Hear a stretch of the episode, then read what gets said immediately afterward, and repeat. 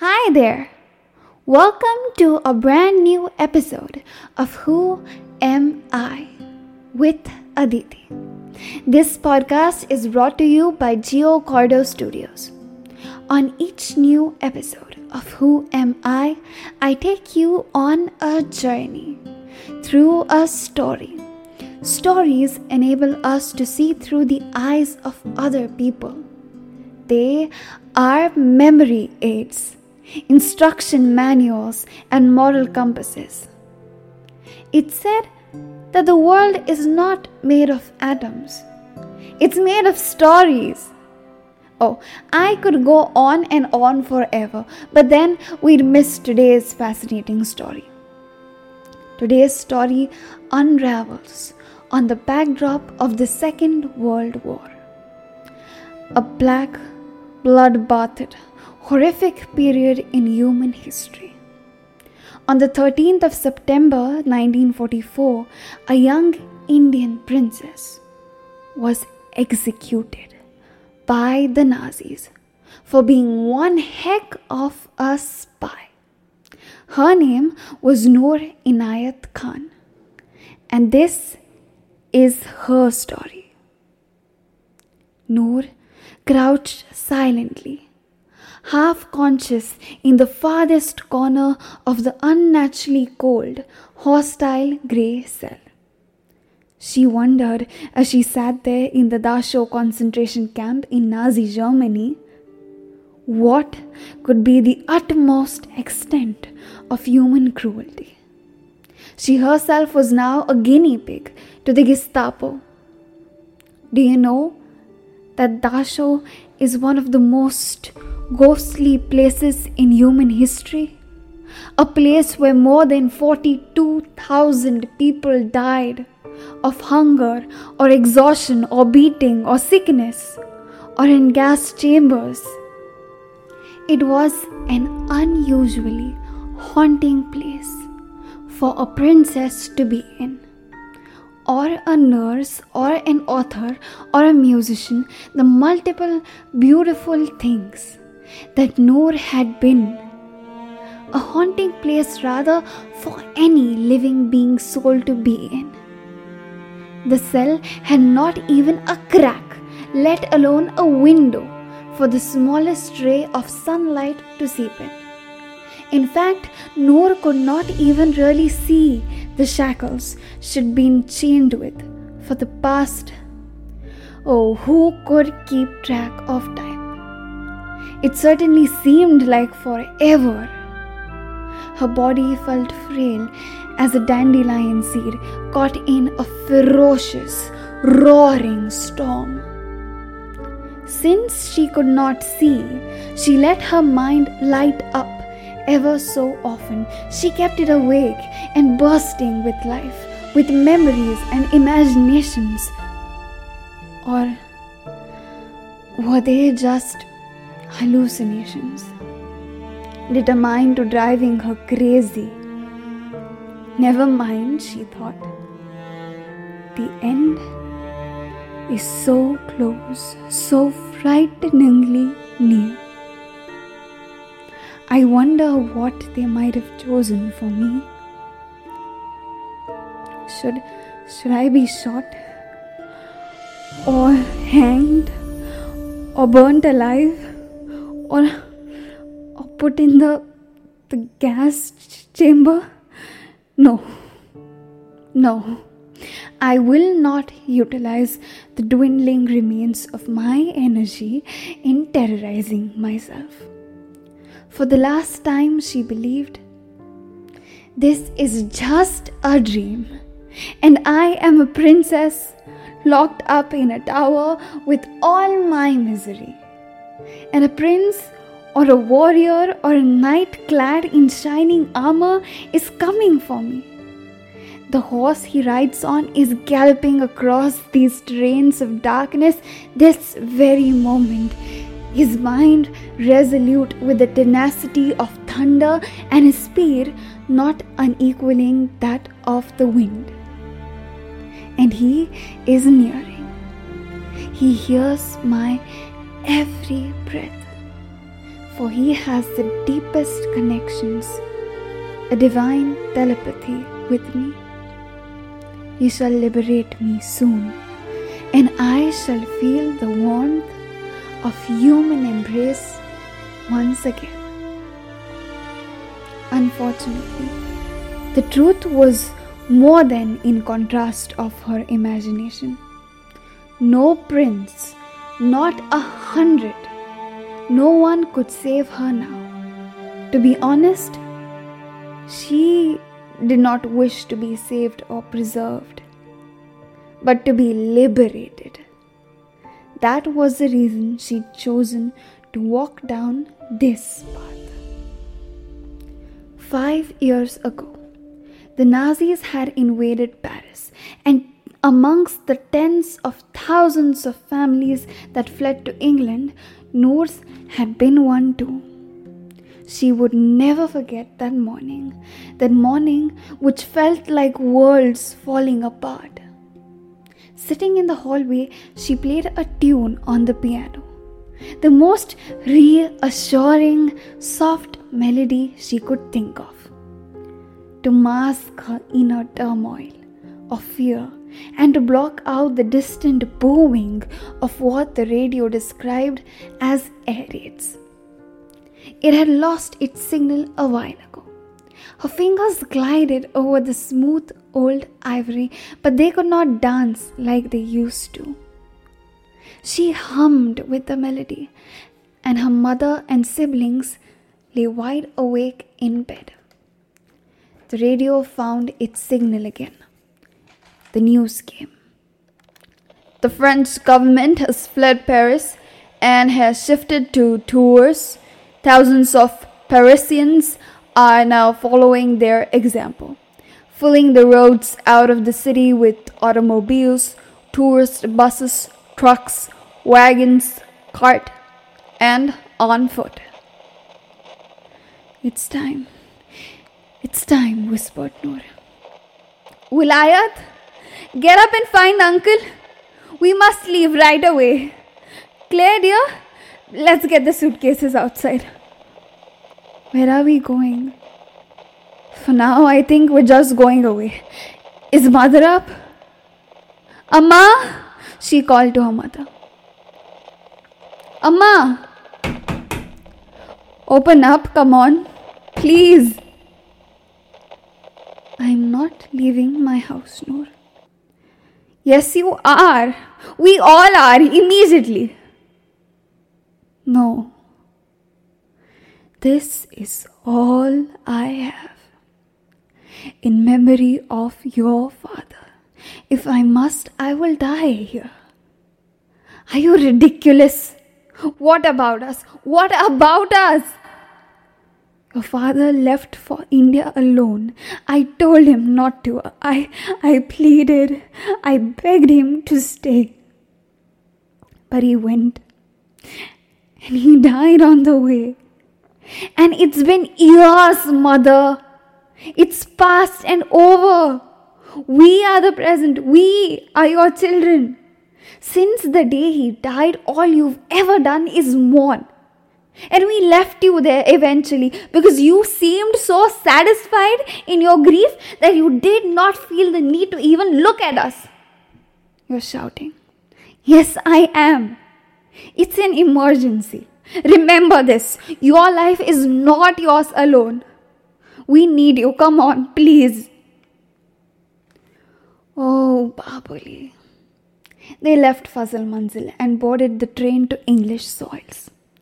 Tens of thousands newly labeled as refugees indefinitely, leaving behind all that they'd grown to love and in the whirring of the wheels, the creaking of the tracks, and the nervousness of people, the chilling breeze whispered, When will you come back? We need you. On reaching England, they settled in a small countryside inn. And Claire youngest of the siblings, joined the Children's Hospital Aid. Noor visited the hospital sometimes. It was overpopulated with patients, orphaned and injured, children lost and mentally damaged with the horrendous visuals of violences and bad news pouring in from the radio. Could we could we possibly turn off the radio for a while? I have a collection of children's stories I'd compiled. Maybe, maybe it might help to read it to them. And so she read to them, striding between their beds, holding their hands, comforting them. She'd spent time in college learning child psychology. She'd even written some fiction for children. I'd say it was worth studying and writing tales if I could get even the trace of a smile on some of these drooping faces. And eventually, there was some amount of success.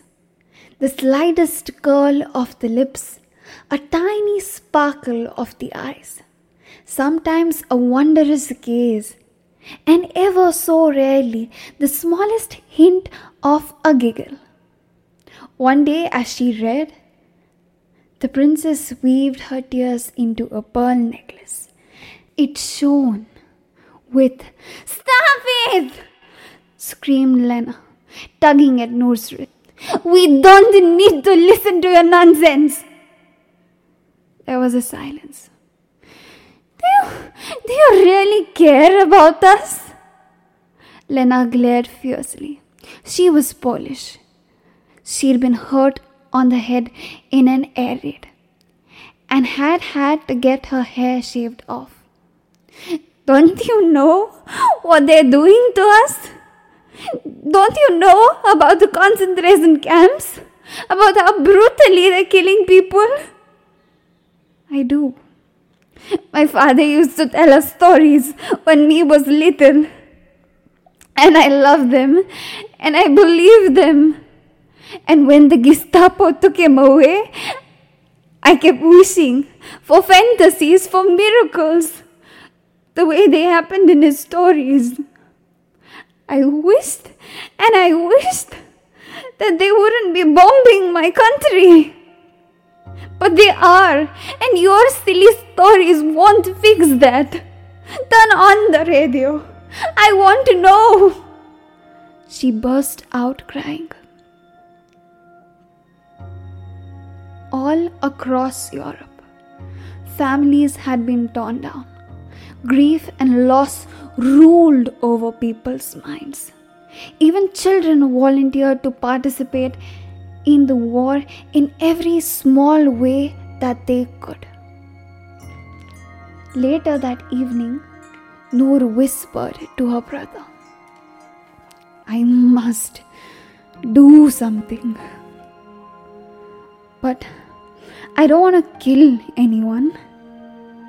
Well, if we are going to join the war, we have to involve ourselves in the most dangerous positions, which would mean no killing. It hadn't been a hard decision. It came naturally, although they did believe in non violence Noor volunteered for the Women's Auxiliary Air Force. Her brother Vilayat joined the Royal Air Force, which was England's resistance force against Nazi Germany. In the WAAF, Noor was trained as a radio operator, becoming amongst the first batch of women to train in the field. But while she was tapping away at her Morse code, she was being watched by the SOE, Special Operations Executive, which was a crack organization which aided the resistance movements in occupied countries. They called her for an interview. Well, we've been going through your training records and we've got a job you're well suited for. whatever you ask me to do. Or if you take it up, you will be sent to France as a wireless operator. The job of an operator is to maintain a link between the circuit in the field and London, send and receive code messages about planned sabotage operations or about where arms are needed for resistance fighters. Understand. Without such communication, it will be impossible to free France from Nazi occupation. But before you decide on anything, let me warn you you will not have protection. You will not have a uniform. Once you're caught, not if you're caught, once you're caught, you will be served a death sentence. We cannot force you. It is entirely your decision to take. If you want to take up the task or not,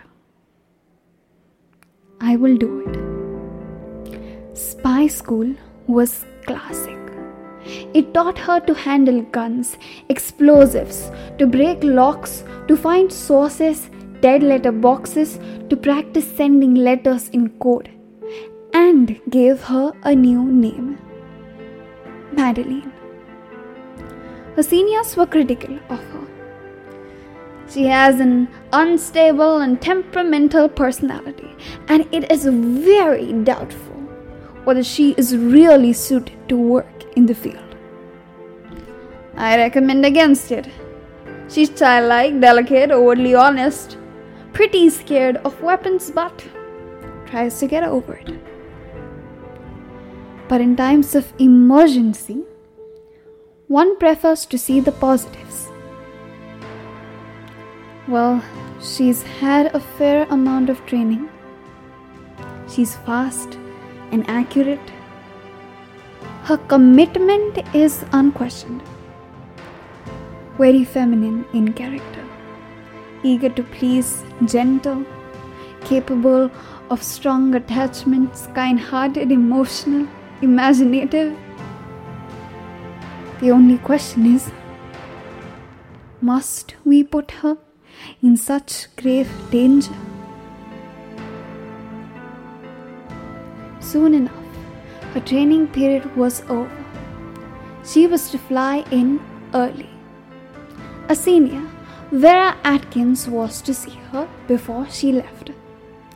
Atkins wanted to confirm that Noor believed in herself. Confidence was the most important thing for any agent. Are you happy in what you're doing? Yes, of course. You know that if you have any doubts, it's not too late to turn back. If you don't feel you're the type, if for any reason, whatever, you don't want to go, you only have to tell me now. I can arrange everything so that you have no embarrassment. You will be transferred to another branch of service with no adverse mark on your file.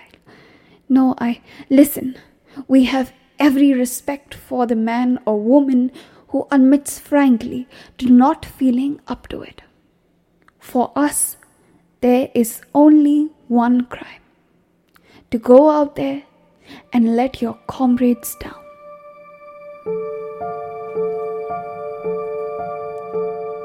No, no. I want to go. I am ready to go. Something is the matter, though. The thing is, it it was the most painful thing I ever had to do. What was saying goodbye to my mother. I told her I was going to Africa as a nurse. Is there anything I could do for you? Yes. In case, in case I should go missing. Do not inform my family. If and only if it is beyond any doubt that I am dead, only then you shall break the news to them. It will be done. Armed with only a false passport, some French francs, a pistol, and her transmitter, Noor was flown in to Paris. On full moon night, inside, she felt ecstatic. I am doing something. I am going back.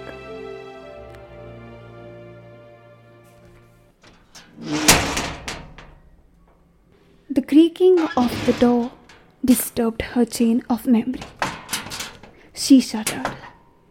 Oh, it was not an officer. It was just food. A piece of cold bread. Her breath relaxed. Countlessly, the officers had interrogated her. The agents should die, certainly, but not before torture, indignity, and interrogation has drained from them the last evidence that should lead us to the others. Then, and only then, should they be granted the blessed release of death. These were their orders. What had they not done? Beating, kicking, pulling her hair out, her fingernails, toenails. One of them held her by the neck, firmly forcing her face into a bucket of water. Watched her struggle with inhumane, savage glee. They tried to break her body, her soul, her mind. How hard should it be for a pack of wolves to scare the brains out of a delicate sheep? But no, she would not, she would not give in. I know nothing. I have no information of any use to you, I promise. And inside, her voice erupted conjuring up the landscapes of France, the sun unclouded, magnificently radiant. I will not give in. You will not win over me, not because you are my enemies, but because you have clearly misunderstood your position in this world. Your actions are harming innocent souls, and I need to protect them. I am part of their hope. The prisoners in the neighboring cells heard her cry, scream, groan of pain. Since she could not see her wounds, since she could not see the damage on or inside her severely aching body, she tried to feel her wounds, touched her flesh, smelt her own blood. Sometimes even tasted it. It was the most delicious thing she tasted in prison. And then, then she'd scramble back into her 29 year old book of memories. It directed her back to a workday in Paris. Oh, the thrills of her job. Through the mirror, a changed woman peered back at her. She had the same long nose, the same slight waistline, the same delicate eyebrows, the same bright eyes, but now they were of a different shade a faint blue hue as opposed to her original brown. The same curly hair but dyed blonde, lips painted in a slightly reddish pink. Clad in a box plaited skirt and finely ironed blouse, she looked like the nurse she was pretending to be. Suitcase is ready and it's it's 9:30. Lucy will be expecting me in 45. Come on. The police were always hot on her heels, but she always managed to defy them. They knew about her, they had even heard her transmissions, but they could not catch her. She took her transmitter everywhere as she changed places to inns, to friends' houses, attics in order to transmit. Disguised in a suitcase, the transmitter weighed no less than 20 pounds. Today, she was to shift her abode again to Lucy's house. From there, she would be able to send London some secret information about the Nazi troops' movements and supplies, as it was located nearby a military base. Her friend exclaimed as she approached. Shh! Call me Madeline, she said, embracing her. I'm sorry. It's been years since we last met. I'm overwhelmed. I know. I'm glad to see you. I've kept the spare room ready for you. It's just by the balcony. You could transmit from them. It's got curtains. You want to be very careful though, especially when you're out getting your data. There's heavy posting all around. I've been living under their noses all the time. They haven't managed to sniff me out yet. Why? Why what? We should move. They started walking down the road. Why are you doing this? Doing what? Why didn't you stay in England? Why didn't you go back to India? You could have gone. You could have gone and lived in royalty. You could have found love and started a family. You could write books and be a fantastic author. You could have carried on your father's legacy and played music. You could be safe. I could. I didn't want to. Not when my home is burning. This is not even your home. You're Indian, you were born in Russia. Your mother came from America. You could have gone where you wanted. I cannot believe this. I can still remember our afternoons at the university, you reading your tales. The most beautiful, enchanting writings, full of empathy and light. What makes you leave that magical world, Noor? Let's make this world magical, Lucy. And as for home, boundaries hardly make sense to me anymore. It was later that evening Noor received a message. Top operatives captured. Go into hiding immediately. You're the last link left between Paris and London. We're arranging for you to travel back to London. I'll be careful. Let me stay. It's too much responsibility, Madeline. You'll have to do the work of six operators on your own to be of any use. I'll do it. I'll stay. And she did stay, helping London to pinpoint locations for ammunition drops, supply money and arms to the resistances, and organize safe passages for injured airmen. Until she was caught by betrayal by a double agent and taken to headquarters as a highly dangerous prisoner. She wondered if she should laugh or cry about this title. And she resolved that she would not remember any further into her 29 year old life and poison herself with revenge. Instead, She wanted to cry out to whatever powers there are that exist. Thank you.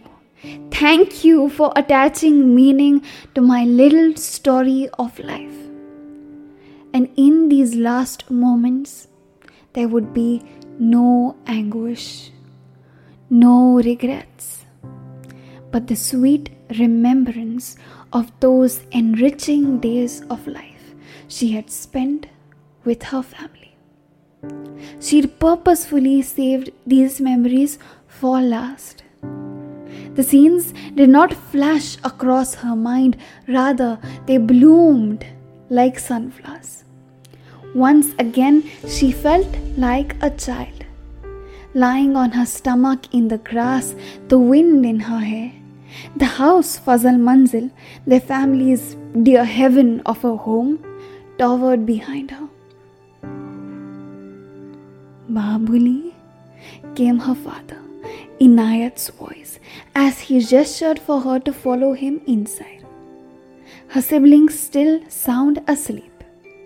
Unlike anywhere else in Fazal Manzil, there would be no crack of dawn, but a mystical transition into greater conscience.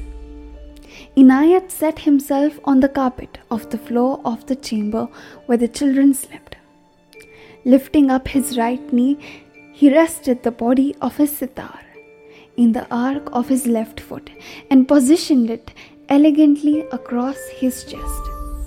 He closed his eyes, tuned his instrument, and then began to play. His fingers gently strung the perfect string at the perfect place at the perfect time. To Noor, it felt divine. Now she could almost see the lavender walls smell the aroma of incense. The pain in her body seemed to vanish as the melody took possession of her every. The sound of the sitar brought her mother into the room. Sitting by the feet of her children, she gazed into the eyes of her husband.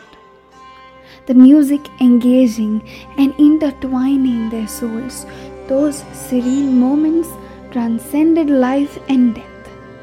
They were entrancing. The children, snug in their bed, opened up their eyelids reveal vital, sparkling eyes. It was an altogether different world. Warm and safe, enveloped in the fluidity of music. It was this world that Noor chose to gift to all the creatures that were and would exist. Here ends our story. Well, who am I? What did I take from this story? I am who I simply am, but I will undergo all the transformations and transitions that I must in search of liberty. And the beauty of existence of art and science and life will forever and ever inspire me. Thanks for listening to me today. My sources for this story were Shravani Basu's book, The Spy Princess, www.bbc.com Wikipedia, and warexperience.org. And I must especially sincerely thank my friend Mukund Konde Deshmukh and Giocordo Studios for the music and editing of this episode. I hope you take the essence and depth of this story forward into your day.